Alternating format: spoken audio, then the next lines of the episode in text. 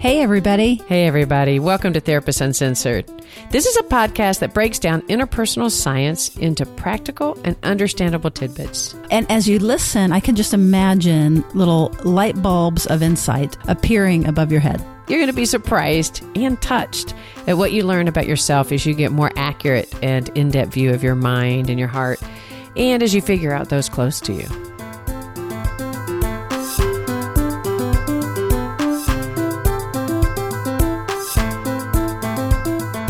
Therapist Uncensored brings you decades of experience with interpersonal psychotherapy, relational neuroscience, modern attachment, and anything else they think will be helpful in healing humans. Now, here are your co hosts, Dr. Ann Kelly and Sue Marriott.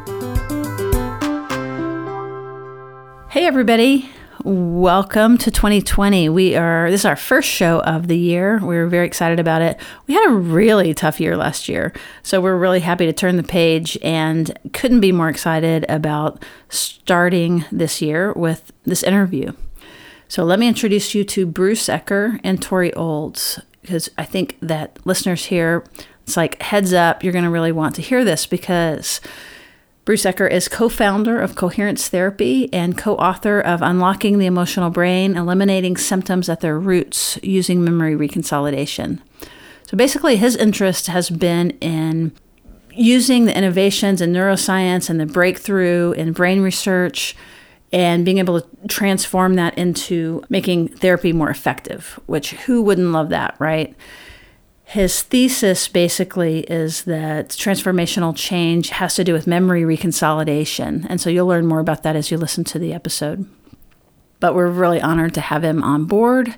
And Tori Olds is a friend and colleague. She's also a licensed psychotherapist. She practices in Austin, Texas. And she's a training director and part owner of Deep Eddy Psychotherapy, which is a training and counseling center which houses 30 clinicians. I was so surprised to hear that 30 clinicians. Way to go, guys. Her interest is similar to many that listen to this podcast because she likes to integrate lots of different theories and find the best of the best and what really works. And she integrates, in particular, experiential approaches to therapy. She does a lot of training in person and online.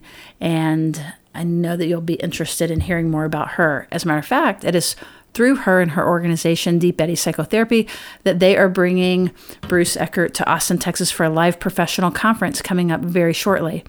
It's on February 15th and 16th. One day is the introduction to the idea, and the next day is a deep intensive about really how to make this come alive.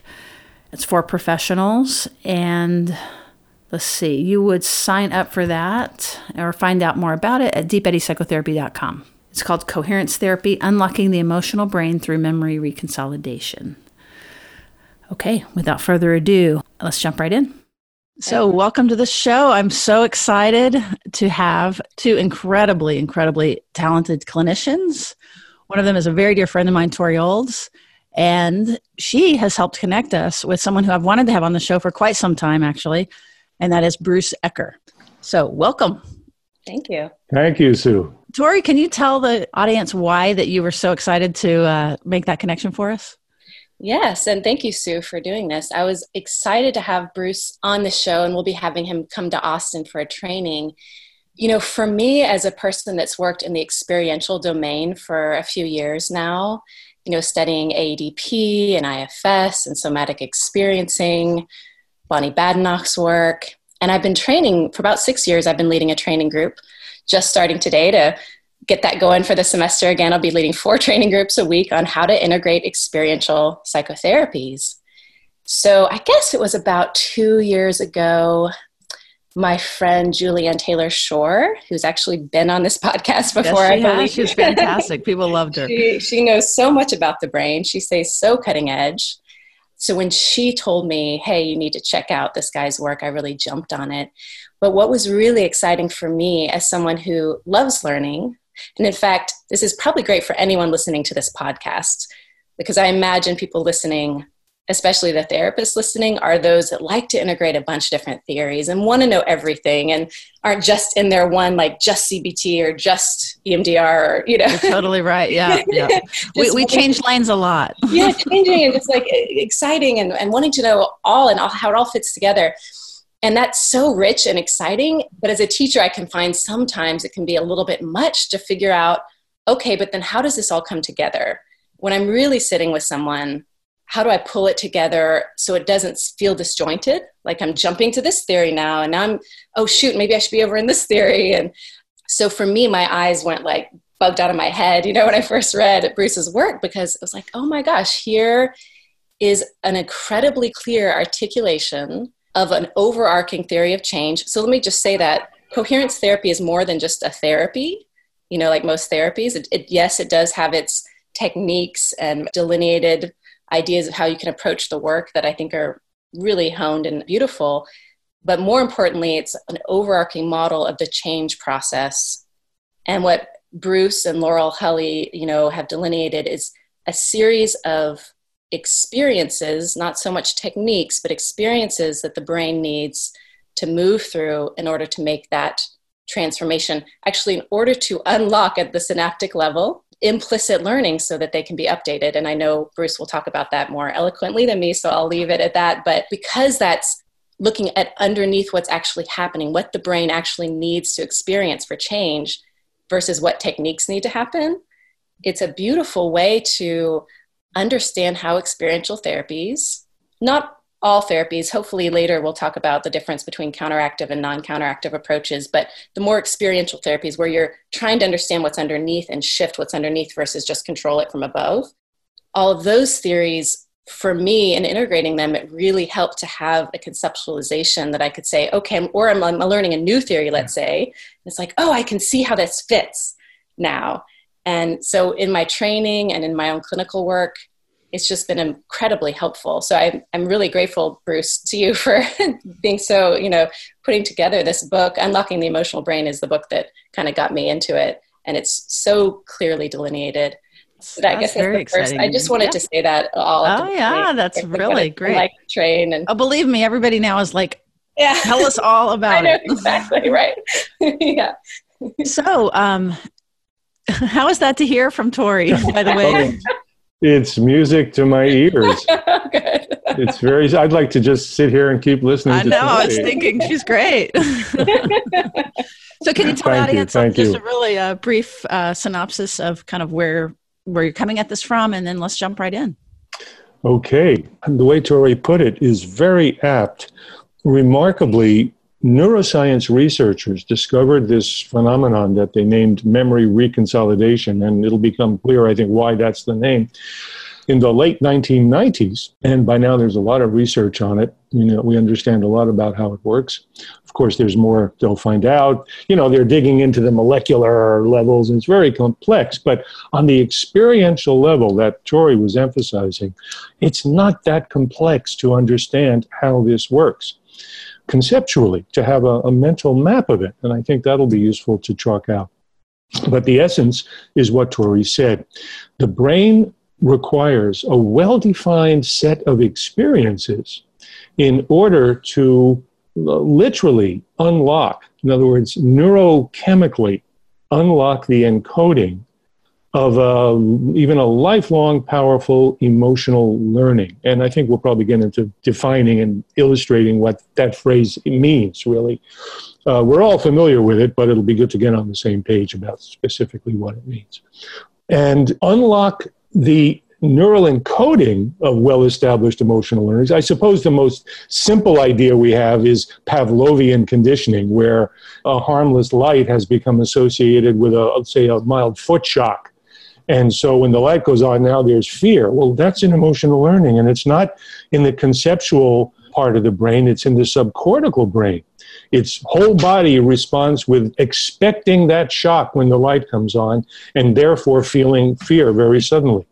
Well, that's how emotional learnings work. And most of them in human life operate from outside of awareness we learn so many things without awareness of learning them and without awareness that those learnings are now controlling both our behavior in certain ways and our state of mind in certain ways. I know it's, it's like a, a trick that nature has played on us, isn't it? very much so, very much so. In fact, in some of my writings, I really emphasize that we are prisoners of these emotional learnings. And not only that, but they don't fade out over time and they aren't supposed to. You know, the brain evolved over hundreds of millions of years so that emotional learnings stay rapidly responsive for a lifetime unless this very special process of memory reconsolidation takes place. And as I mentioned, it was discovered in the late 1990s, and for almost 100 years before that, neuroscientists didn't catch it out. They were studying intensively for most of that last century something called extinction, right? Uh, most people have a sense of what extinction is. You learn something, and then you have many experiences uh, in a laboratory of it not happening, and the response, you know, diminishes. But what's fascinating is that extinction never erased the target learning or the target response. You can bring it right back. you can bring it right back. It gets diminished immediately and then it comes back, which shows that it's not erased or unlearned. So until the late 90s, neuroscientists and memory researchers believed that the brain didn't have a mechanism for erasure. And then, boom, all of a sudden, there it is. It was discovered by a few labs and now it's one of the major fields of memory research by neuroscientists. And indeed, the brain requires a certain set of experiences that unlock the neural encoding of the target learning and update it with new learning. That's a useful functional definition of memory reconsolidation, that it is the brain's built in natural way to use new learning to directly update and re encode an existing old learning. So, what we've been doing is applying in therapy sessions, or in other words, creating, designing the methodology of therapy in order to focus on creating the same set of experiences that have been shown to erase emotional learnings in laboratory studies by neuroscientists.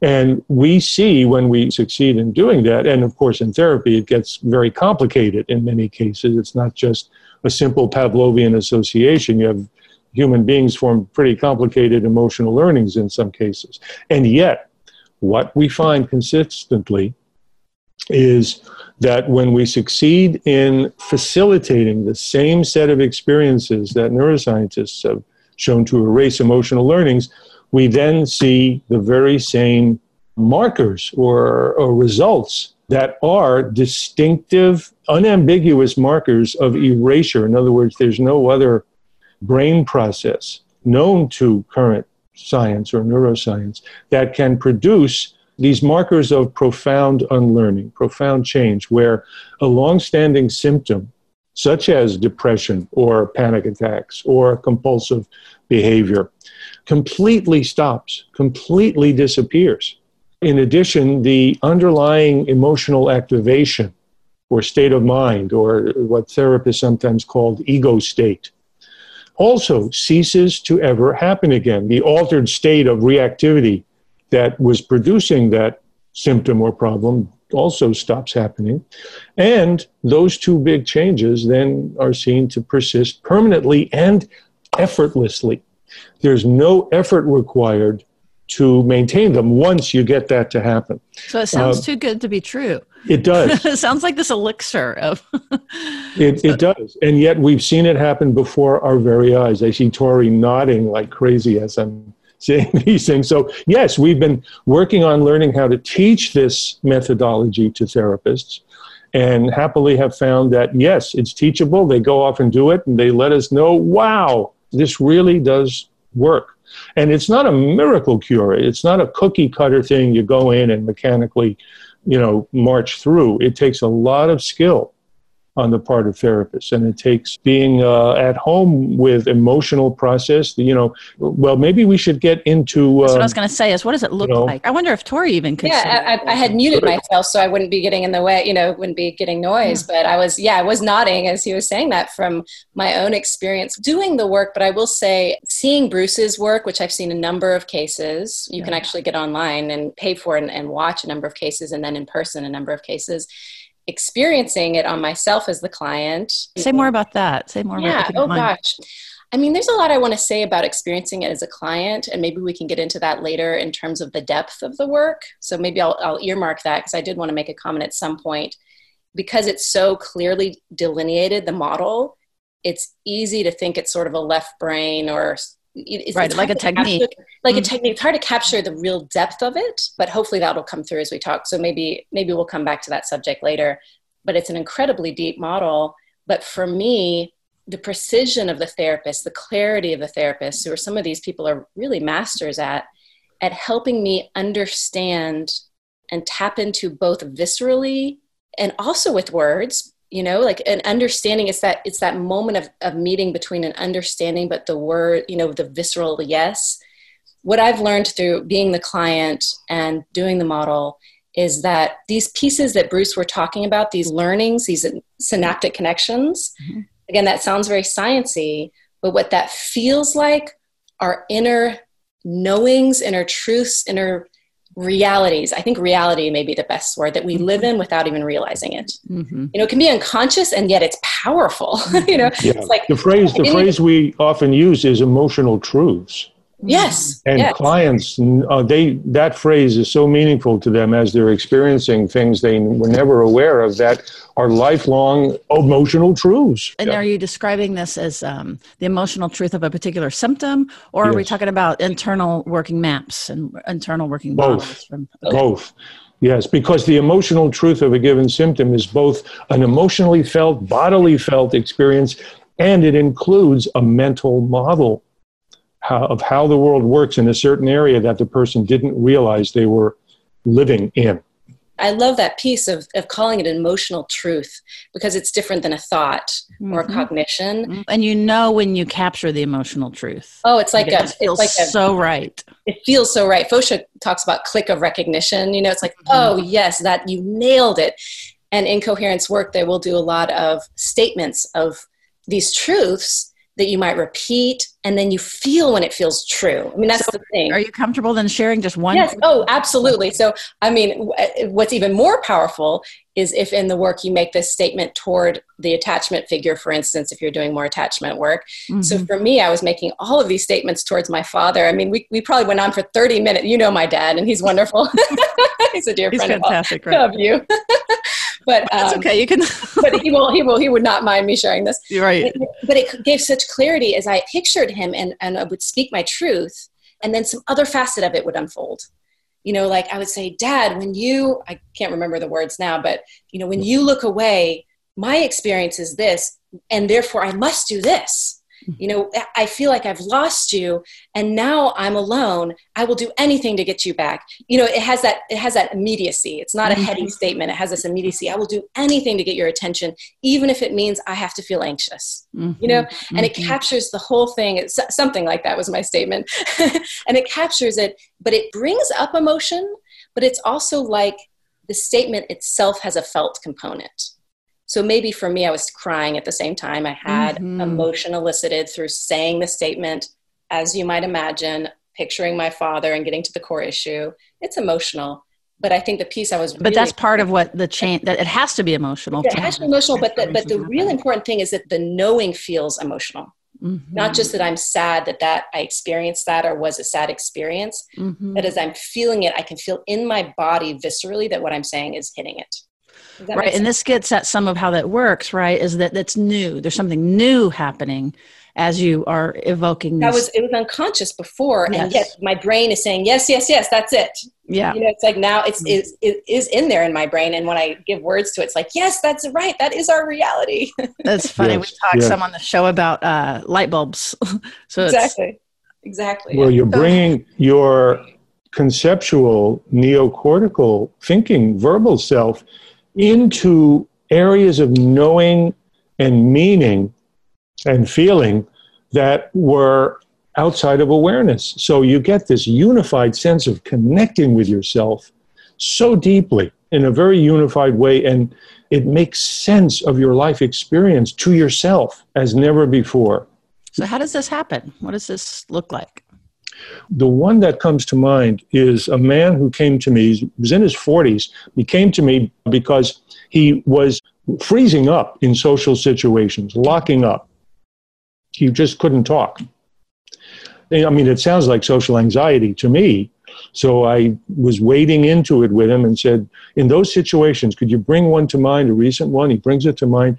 and uh, sort of in your mind, be back in it and tell me whether it feels like you're feeling anxiety. And he said, Well, I guess so, which told me he was not in touch with his emotions if he's guessing Mm-hmm. at it. Right.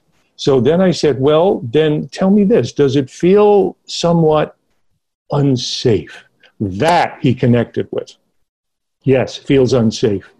And so I kept going with that by asking, Well, in your life, in your whole life, does this feel familiar in some way? This feeling that it's unsafe to speak. I was pretty sure that would start to resonate more deeply, and it did. It did. Immediately, images of his father and being a boy under his tyrannical, roaring, rageaholic, you know, heavily emotionally and verbally abusive, narcissistic father started coming to mind. And therapists have heard about from many clients, uh, started pouring out in, in memory. He was having memory snippets showing up of, you know, spilling a glass of milk or not getting an arithmetic problem right on his homework, and his dad roars, How can you be so stupid? You know, and, and just made his self worth very negative all his life. So we arrived by just staying with that and deepening into the emotional truth of his experience under his father, putting into words what he learned that to make any mistake, any mistake is too dangerous to risk because I'll be humiliated and feel worthless and the blast of that anger coming at me is scorching and unbearable and terrifying. So I've got to avoid making any mistake. That's what he learned. Mm-hmm. And what happens as we grow up when we learn these things is that these emotional learnings generalize. So he was expecting that any adult in the room even with him being now an adult in his 40s, on a subcortical level, you know, we can think of it as his child self. That area of learning, you know, when we learn something as a child, that learning stays operative, as we talked about earlier. These things don't fade out. The brain evolved to maintain emotional learnings. So, you know, when somebody says, hey, that was 40 years ago, get over it, they don't understand how the emotional learning and memory system works. Nobody gets over it. Well, it's also can be an enactment of what happened, you know, like the shame or the dismissiveness of that experience. You know, you're a grown ass man. You what's you know, why are you talking about your child? You know, that kind of Yes. stuff where that it's Yeah, that it's rage and mhm. Yeah, but the generalization happens and the persistence of the emotional learning happens. It stays outside of awareness. Mm-hmm. But he's in a room with people and there's a level that he's not aware of, but his Right. body feels it. He's actually expecting that somebody in this room, if I say something that is wrong or they think is wrong, could come at me like dad did. Mhm. And his locking up became apparent to both of us as we're getting into this more and more deeply. His locking up is actually his solution to the problem Mhm. that somebody could respond like that. Mhm. He thought he was defective. He thought he had some pathology or something's broken. And by bringing out these emotional learnings, the first therapeutic effect that it has is that it beautifully depathologizes I was just thinking that. I love the problem. People get it that I'm not broken. I learned this and it makes sense of my experience in life. It's very satisfying. And again, like you said, it's a very deep connection with self.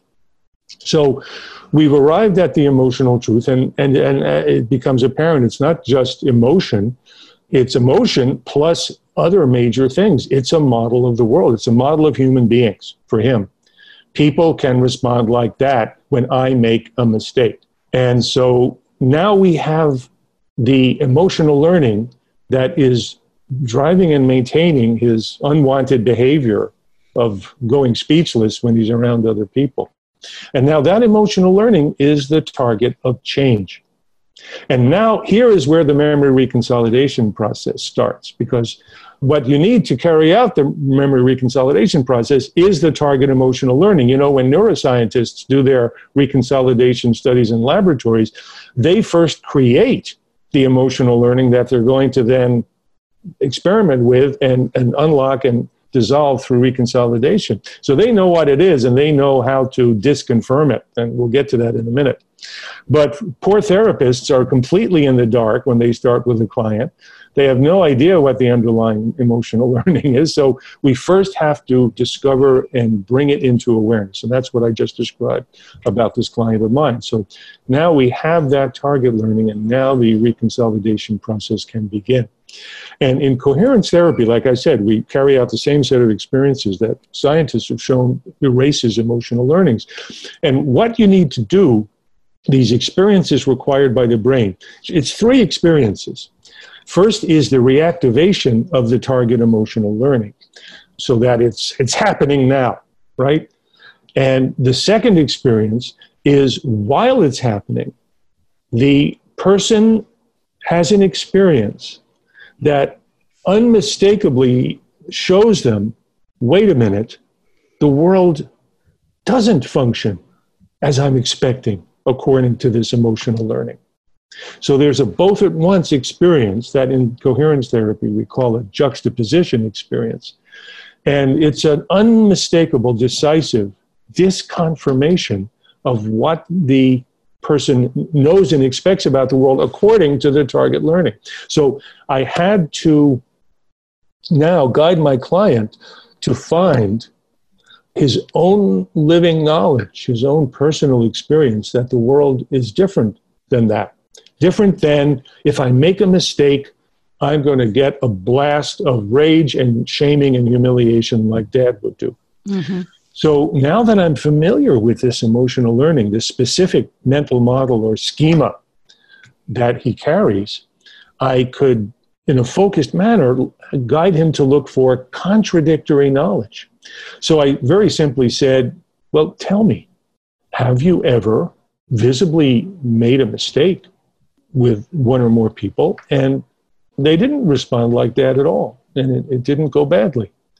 And he said, uh, you know, huh, gee, I never thought about it this way, he said.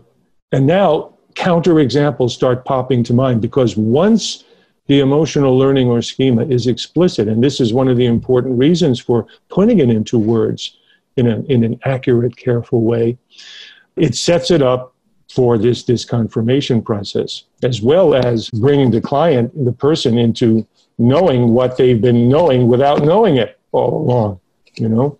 So yes he says yeah yeah actually i i made a mistake. I bought the wrong thing in a store a couple of weeks ago and i i had to bring it back and get an exchange and i was anxious about bringing it back. I was so uncomfortable bringing it back and i didn't even know why. Now i know why. And i handed it to the clerk and was tense and the clerk stayed friendly and relaxed and said, Oh, okay, sure. Do you want your money back? Do you want to get a replacement? And it went fine and easy, no problem. I made a visible mistake and it was no problem. And we found like four other examples of that, including all through his life. He made a big mistake in his senior year in high school with a, some major term paper, got it wrong. And the teacher in that class was very kind and helpful in helping him set it right. No scorn, no, you know, punitiveness. Mm-hmm. So we stacked up a number of really important examples in his life of making mistakes and getting kindness and helpfulness in response in great contrast to dad. So now we have the contradictory knowledge. And it's not just positive thinking, it's the client, it's just as real to the client as the emotional target learning is. So now comes the third step that the brain requires, the third experience. And this is the one that does the unlearning.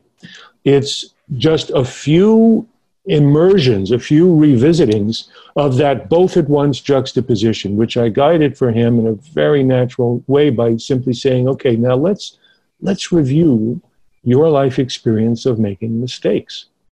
And then I evoked the target learning, one side of the juxtaposition, by simply saying, you had such intense experiences of your father responding to mistakes with blasting, blasts of rage and shaming, humiliating you, which you suffered intensely. It was really agony for you, and that happened hundreds of times throughout your childhood in that family. So you came into your adult life knowing that making one mistake of any kind could bring on such suffering. So you better avoid making any mistake as much as possible. And that's been a very strong knowing you've had all your life. And he's nodding, yes, yes, yes. And then I said, now hold that on one side as we add this other side of your own experience, which is that out in the world with many different people, you've seen for yourself that you can make a mistake and people do not respond like dad did. They remain relaxed and helpful and kind when you make a mistake. And you've been very surprised here in our sessions recognizing this. But does that feel real and true to you also? And he's nodding. Yes, it does. He had his eyes closed as he's holding these personal experience memories. And then I said, summing up the juxtaposition, how is it for you right now to be holding these very different knowings and experiences of making a mistake? So there's the disconfirmation experience. And just revisiting that both at once juxtaposition two or three more times in the course of the session is a set of counter learning experiences. In other words, the expectation, the generalized expectation that anybody will, will respond like that or could, is crashing right into his own experience that no, it's not so. I've never seen anybody respond to me making a mistake like that. Mm-hmm. So that is counter learning. And because the neural encoding of the target learning has been unlocked, and I, I, should have put that into the explanation as I was going along. The brain rapidly unlocks the neural encoding of the target learning at the first encounter with the disconfirmation of the target learning. It's what the researchers call prediction error, right? He's expecting that anybody is capable of uh, and is likely to respond like that. And then with that activated, he has his own experience that it's not so. And that prediction error within minutes literally unlocks the neurochemical, the synapses, and whatever else is involved in the encoding of the target learning. And it's because the target learning is now in that unlocked state that the counter learning comes in and directly drives the rewriting of the encoding of that target learning. So, what we're rewriting in this case is his generalization of the dad response to all people. His memory of experiencing dad is unaffected this process doesn't erase autobiographical memory or what's uh, called episodic memory, memory of specific experiences and perceptions. His memory of dad is completely intact. What's being changed and erased is the generalization of dad to all people. Yeah, I think of that like with the hippocampus, right? Has the autobiographical memory and that that's intact because right. that's stored differently. But right. the deeper where it's more traumatic where that it's problematic in the limbic that that's what we're wanting to in a sense stir up and that's right that's right so that it doesn't settle back down in the same way that has always unconsciously been um, exactly coded exactly we're not disconfirming that it happened with dad you can't right. disconfirm that it happened right. with dad so that memory doesn't get changed but his mental model that people in general are likely to respond the same way that's what's getting nullified and erased. Mm-hmm. And he came back in the next session and said that he was not as locked up in several situations since this session that we did where we had the juxtaposition experiences happen. There was still something happening, and we had to do some more work. And it turned out that the full effect was partially blocked. This is so fascinating to us. Was initially partially blocked because there was one consequence of nullification and erasure that was itself distressing. And he said to me, you know, this, um, this, the, the, there's, it's, it's, it's pretty upsetting um, to see that other people are not going to respond that way. which this may seem counterintuitive to our no, listeners. I totally but get it. The It's pretty upsetting because now I see that people aren't like that. My dad was like that. And what he was, most children t- uh, receiving abuse from their parents think they deserve it and think that the parent is just being a normal parent in treating them that way. But then in therapy, when they realize, no, that wasn't normal parenting, that was harsh mistreatment. That it's very disturbing to see that your parent inflicted that on you and betrayed you in that way. So he was bumping into this now, and we had to do a few sessions processing that recognition, processing the grieving that accompanied that recognition. Well, it would be huge because he would ha- he had identified with his father to some degree with the idea of that he deserved it, and that, Right. that and so that all made sense and it was all co- coherent. And then the shaking it up, all of a sudden, now he has to really step out and see his father Yes. in a totally different way, Yes. and, and Yeah. look at the damage that he himself has done, you know, unconsciously by encoding that, like uh, the loss that he's had, all these experiences. Where Yes, that's right. That's right. There's lost time.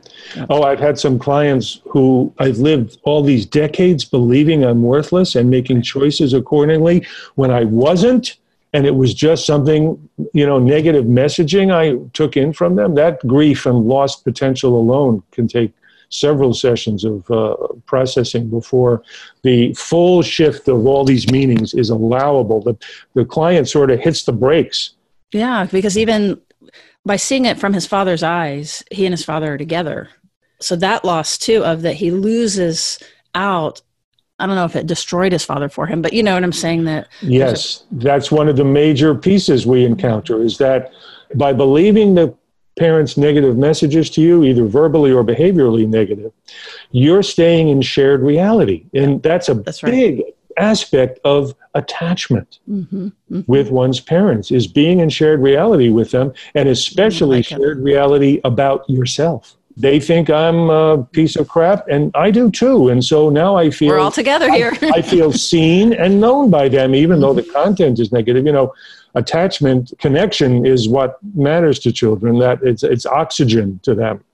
And if the connection has to be made of negativity because all that that's all that's there, well, th- that works. Mhm. And so, yes, even as an adult, when you desubscribe from believing the negative messages, you are losing lots of shared reality, and people feel the disconnect from their parents. Mhm, That connective tissue does decrease, and mhm. and accepting that and tolerating that, and, and just wanted to add there a little bit that helped me a lot your work bruce in working with self-esteem or self-valuing self-worth issues simply this piece y'all are both discussing so eloquently that people aren't aware that to value themselves would bring up a lot of anxiety because of these issues you're Yes. talking about and that a big piece in working with self-esteem is not so much but you are so great you know Right. let me list the ways you're so wonderful please you know and please believe me Right. It's- you just lost them there. yeah, yeah, exactly. It's it's like, oh wow. And however you do this, Bruce actually and and and in in see encounter uh, excuse me in coherence therapy they have some steps for this but however you do it to help the client become more conscious that would actually terrify me to feel good about myself Mhm. yes, yes, it could be for many reasons but go ahead it. Yeah, this again seems counterintuitive at first, even to many therapists, that low self-esteem is actually a tactic that avoids several even worse sufferings.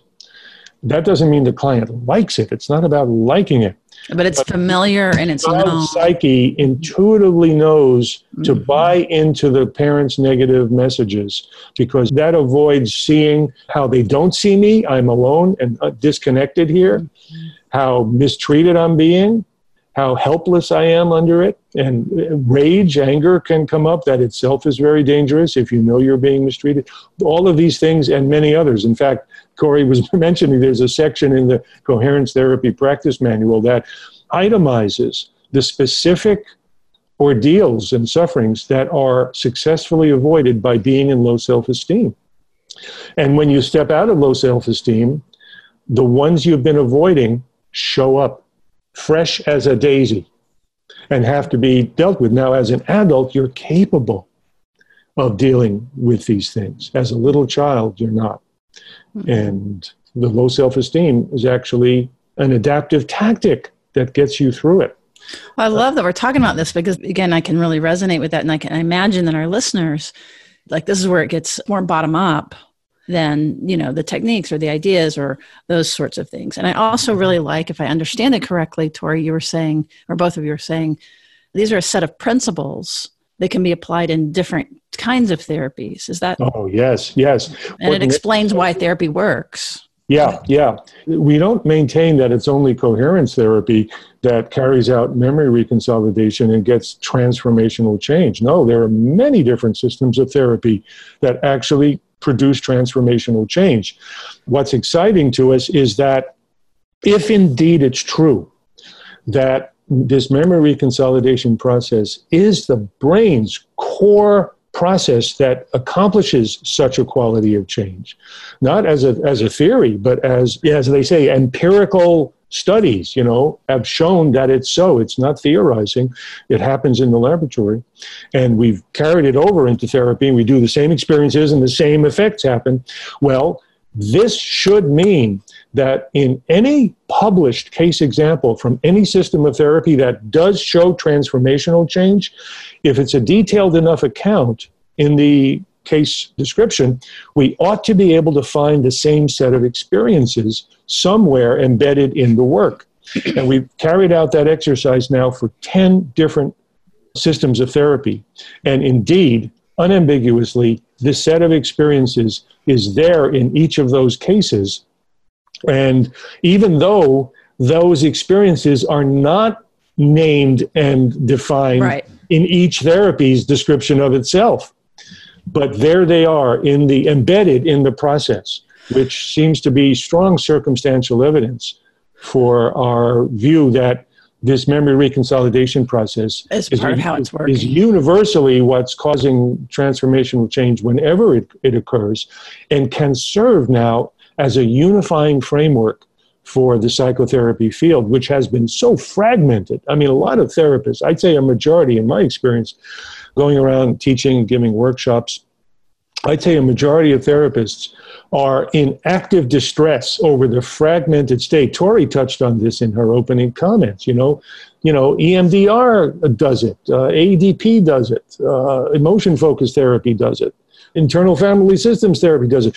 There's a, a, group on the on the East Coast had me come in and give a one day workshop, and the members of this professional group are therapists who practice most of the therapies I just named. Right. Uh, in other words, each of the therapists in the group practices several of these therapies. And at the start of the workshop, one of them stood up and said, We know these therapies work, but they're so different on their, in their techniques. We don't know why they work and all produce these results. By the end of my workshop, which consisted of videos of many different case examples of many different clients with many different symptoms where I used, there were videos of my own work, where I used many different techniques to produce the critical experiences.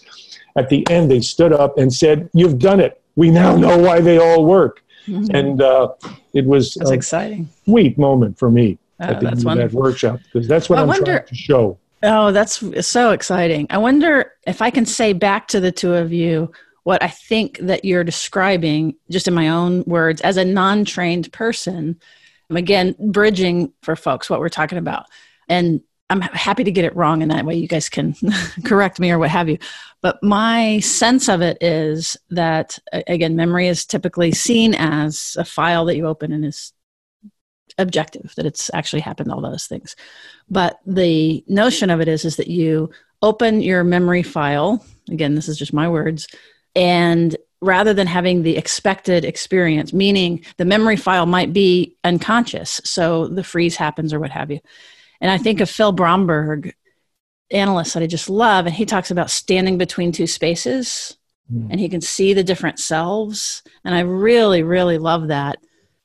So there's something about getting to the emotional memory, right? The truth, which is already a little different than say an interpretation or the therapist telling you what's happening. Oh, but yes. it sounds like that the therapist in this model or applying this and how whatever model that they use helps the client find their own experience which we couldn't even know. Right. But rather than just pulling it up and being dysregulated and then it, it sort of um, settling back into its same file that there's a little bit of a way i think of like a snow globe or something like we're shaking it up with some surprise or some difference whether it be the juxtaposition of that that's oh that's actually not true or what have you but that we don't want it to settle back in the same way we don't want to mm-hmm. close that file in the same way we really need that's to put right. something else in it which makes a new file that's right. In coherence therapy, we define the first two stages of the work as discovery, where you first bring this into awareness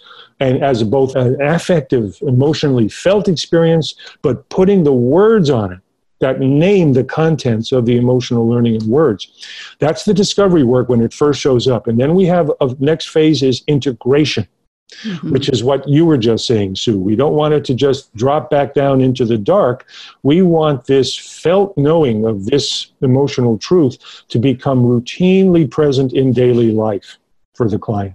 That sets it up for that last stage of creating juxtaposition experiences by finding contradictory knowings. I yes. bet you get this a lot where people have had their own way of working, which is kind of what you were just describing. Then it's like the light bulb of, oh, this is why that this is working.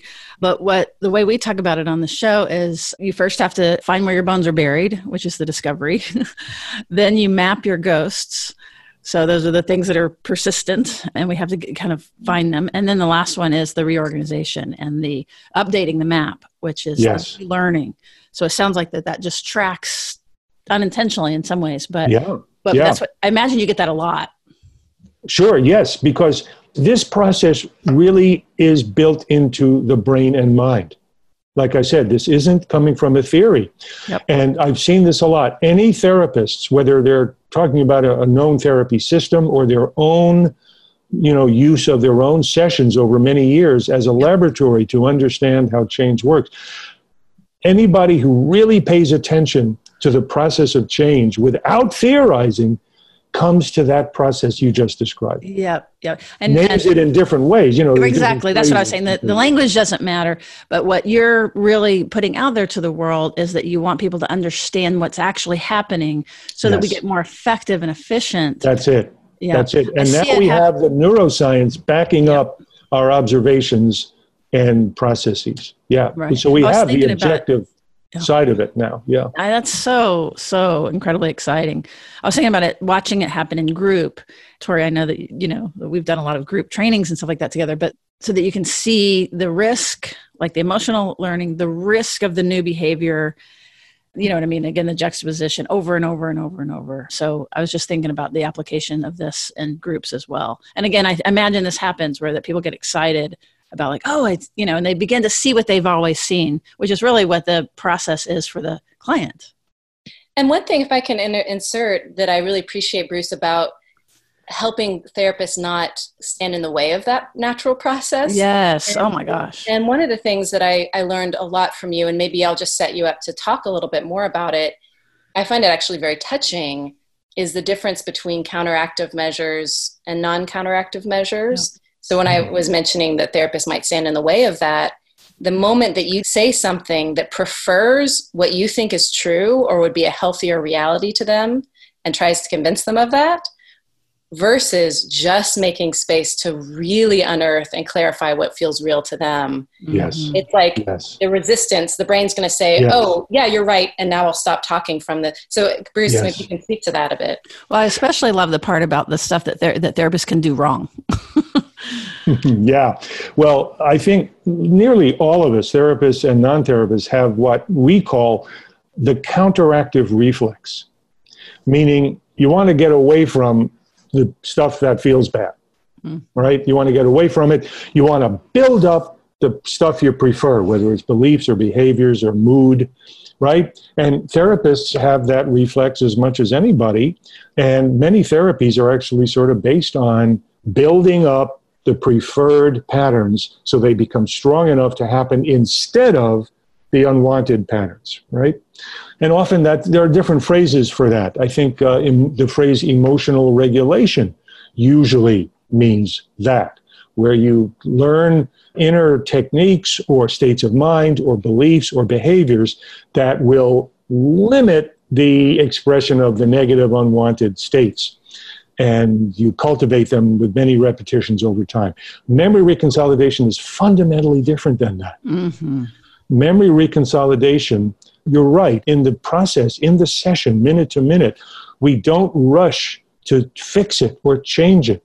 The initial phases of the work are very much an empathic being with the emotional truth that's emerging. Yeah, because you've got to seduce it to come out versus. You, yes, it's very. You have to create a safe space mm-hmm. that's very invitational, with lots of genuine empathy for. Yes, of course, you learn to expect that anybody would pounce on you for making any mistake the way your dad did, and just being with that for as many sessions as it takes for the client to feel that it's workable to be with that and embrace that truth. And uh, in some cases, a grief process happens right at that point, before the change process happens. It's a very unique journey with each client.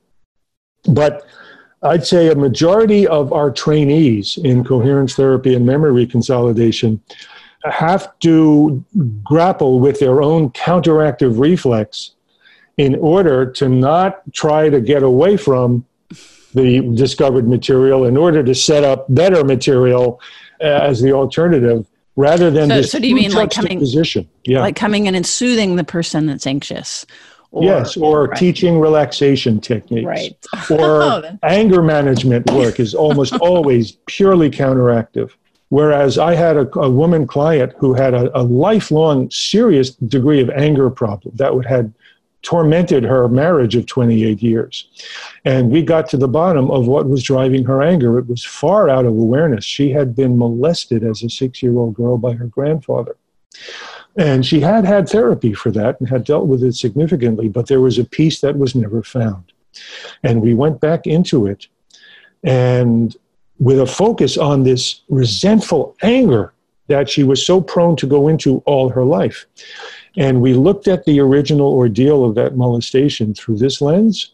And I, and I had her find what do you resent about suffering that most of all? And to her surprise, she said, and this was new awareness coming yeah. into uh, her experience as I was watching her. She said, it's, it's not my grandfather. It's something about the world. And we deepened into that, and she wound up recognizing and voicing something that just about knocked me out of my chair. She said, I resent life itself for doing this to me and to no other child. Mm. As a six year old girl, she construed that she was the only child that this ever happened to.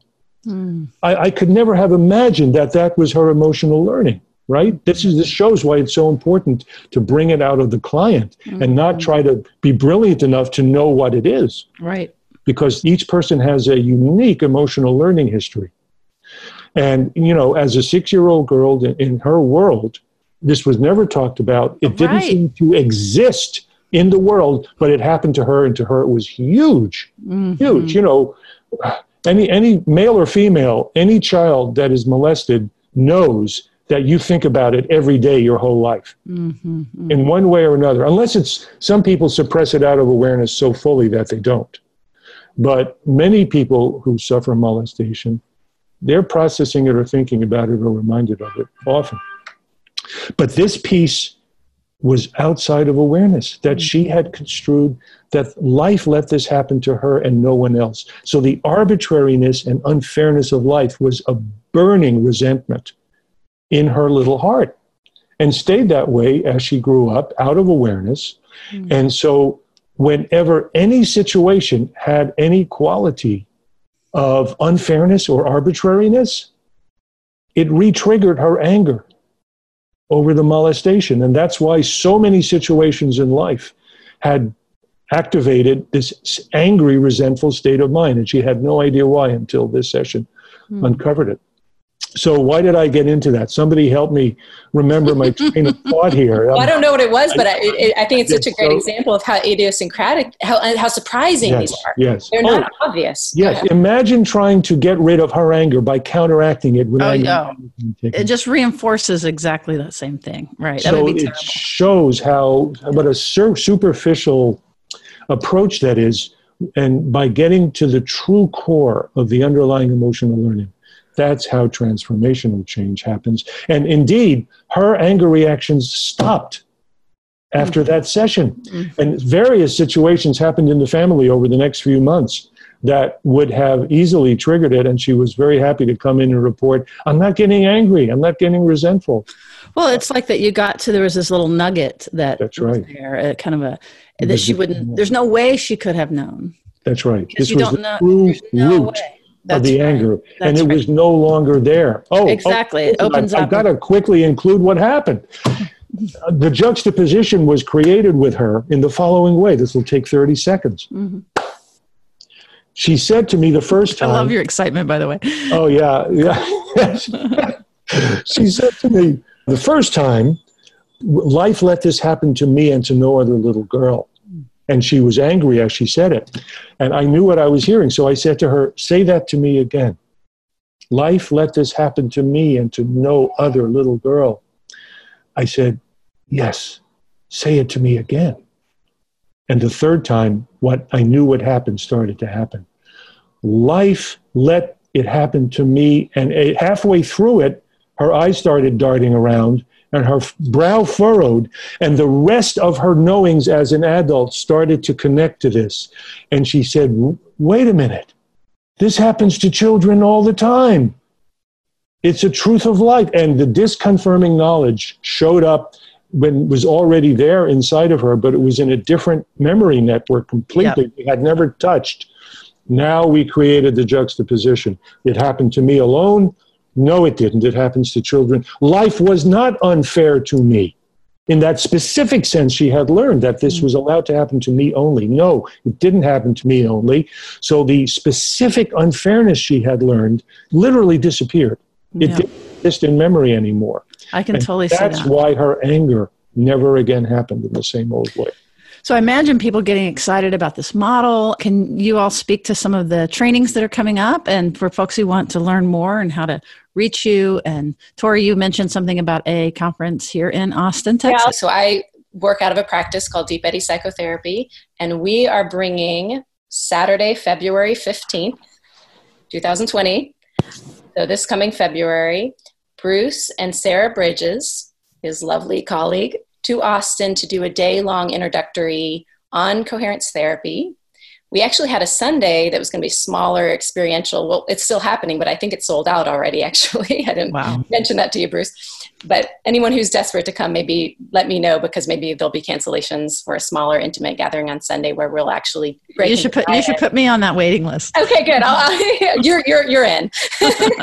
awesome. but the Saturday will be an introductory day. So if you want information, if you want to sign up, you can go to deepeddypsychotherapy.com, deepeddypsychotherapy.com.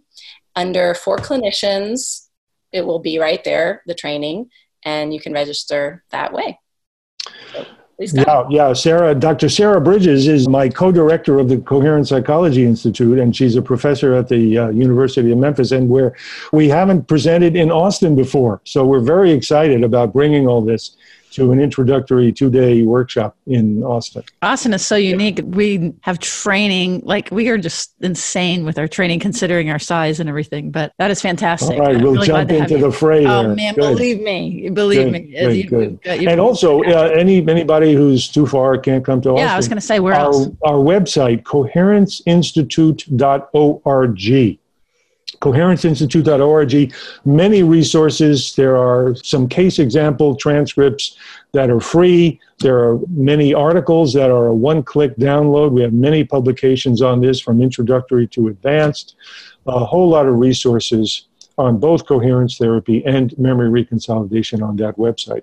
That's fantastic. And I know that there's a lot of people doing training and sharing some of it. So this makes it more accessible. And we really want the accessibility. So you just put it in YouTube and you're going to find people speaking about it. And um, Yes. at least you know little chunks of it. And so I love that because then it makes it you know widely widely available. And then for folks who want to do that deeper training, Oh, the conference is deepeddypsychotherapy.com under for clinicians.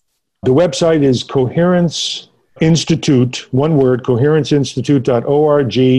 There's a lot there. Right on the homepage is a link to a page that lists all upcoming trainings and presentations all around that's the world. great. It's a wonderful website, actually, and Yeah. I have for clinicians and everyone. And I and on YouTube, I've made some videos explaining some of this for clients oh, specifically. Oh, specifically. good, Tori. So Tori Olds on YouTube that are you know to get clients jumped in thinking about Right, And Tori T O R I O L D S. yes yes That's wonderful. So we do want to invite our listeners to go to the show notes because we'd love to pack in resources like this for you to make this worth your time and effort. So thank you so much, both of you. Thank you, Tori, for making this link. Thank and you. thank you so much. I really look forward to hopefully meeting you here in Austin and being uh, able to do that. And anybody else, he does trainings all over. So don't feel left out if you're not in Austin, Texas. Just go to the, his website and you'll be able to find all kinds of information. So, all right. well, thank you. Thank you. What a pleasure. Appreciate Thank it. you.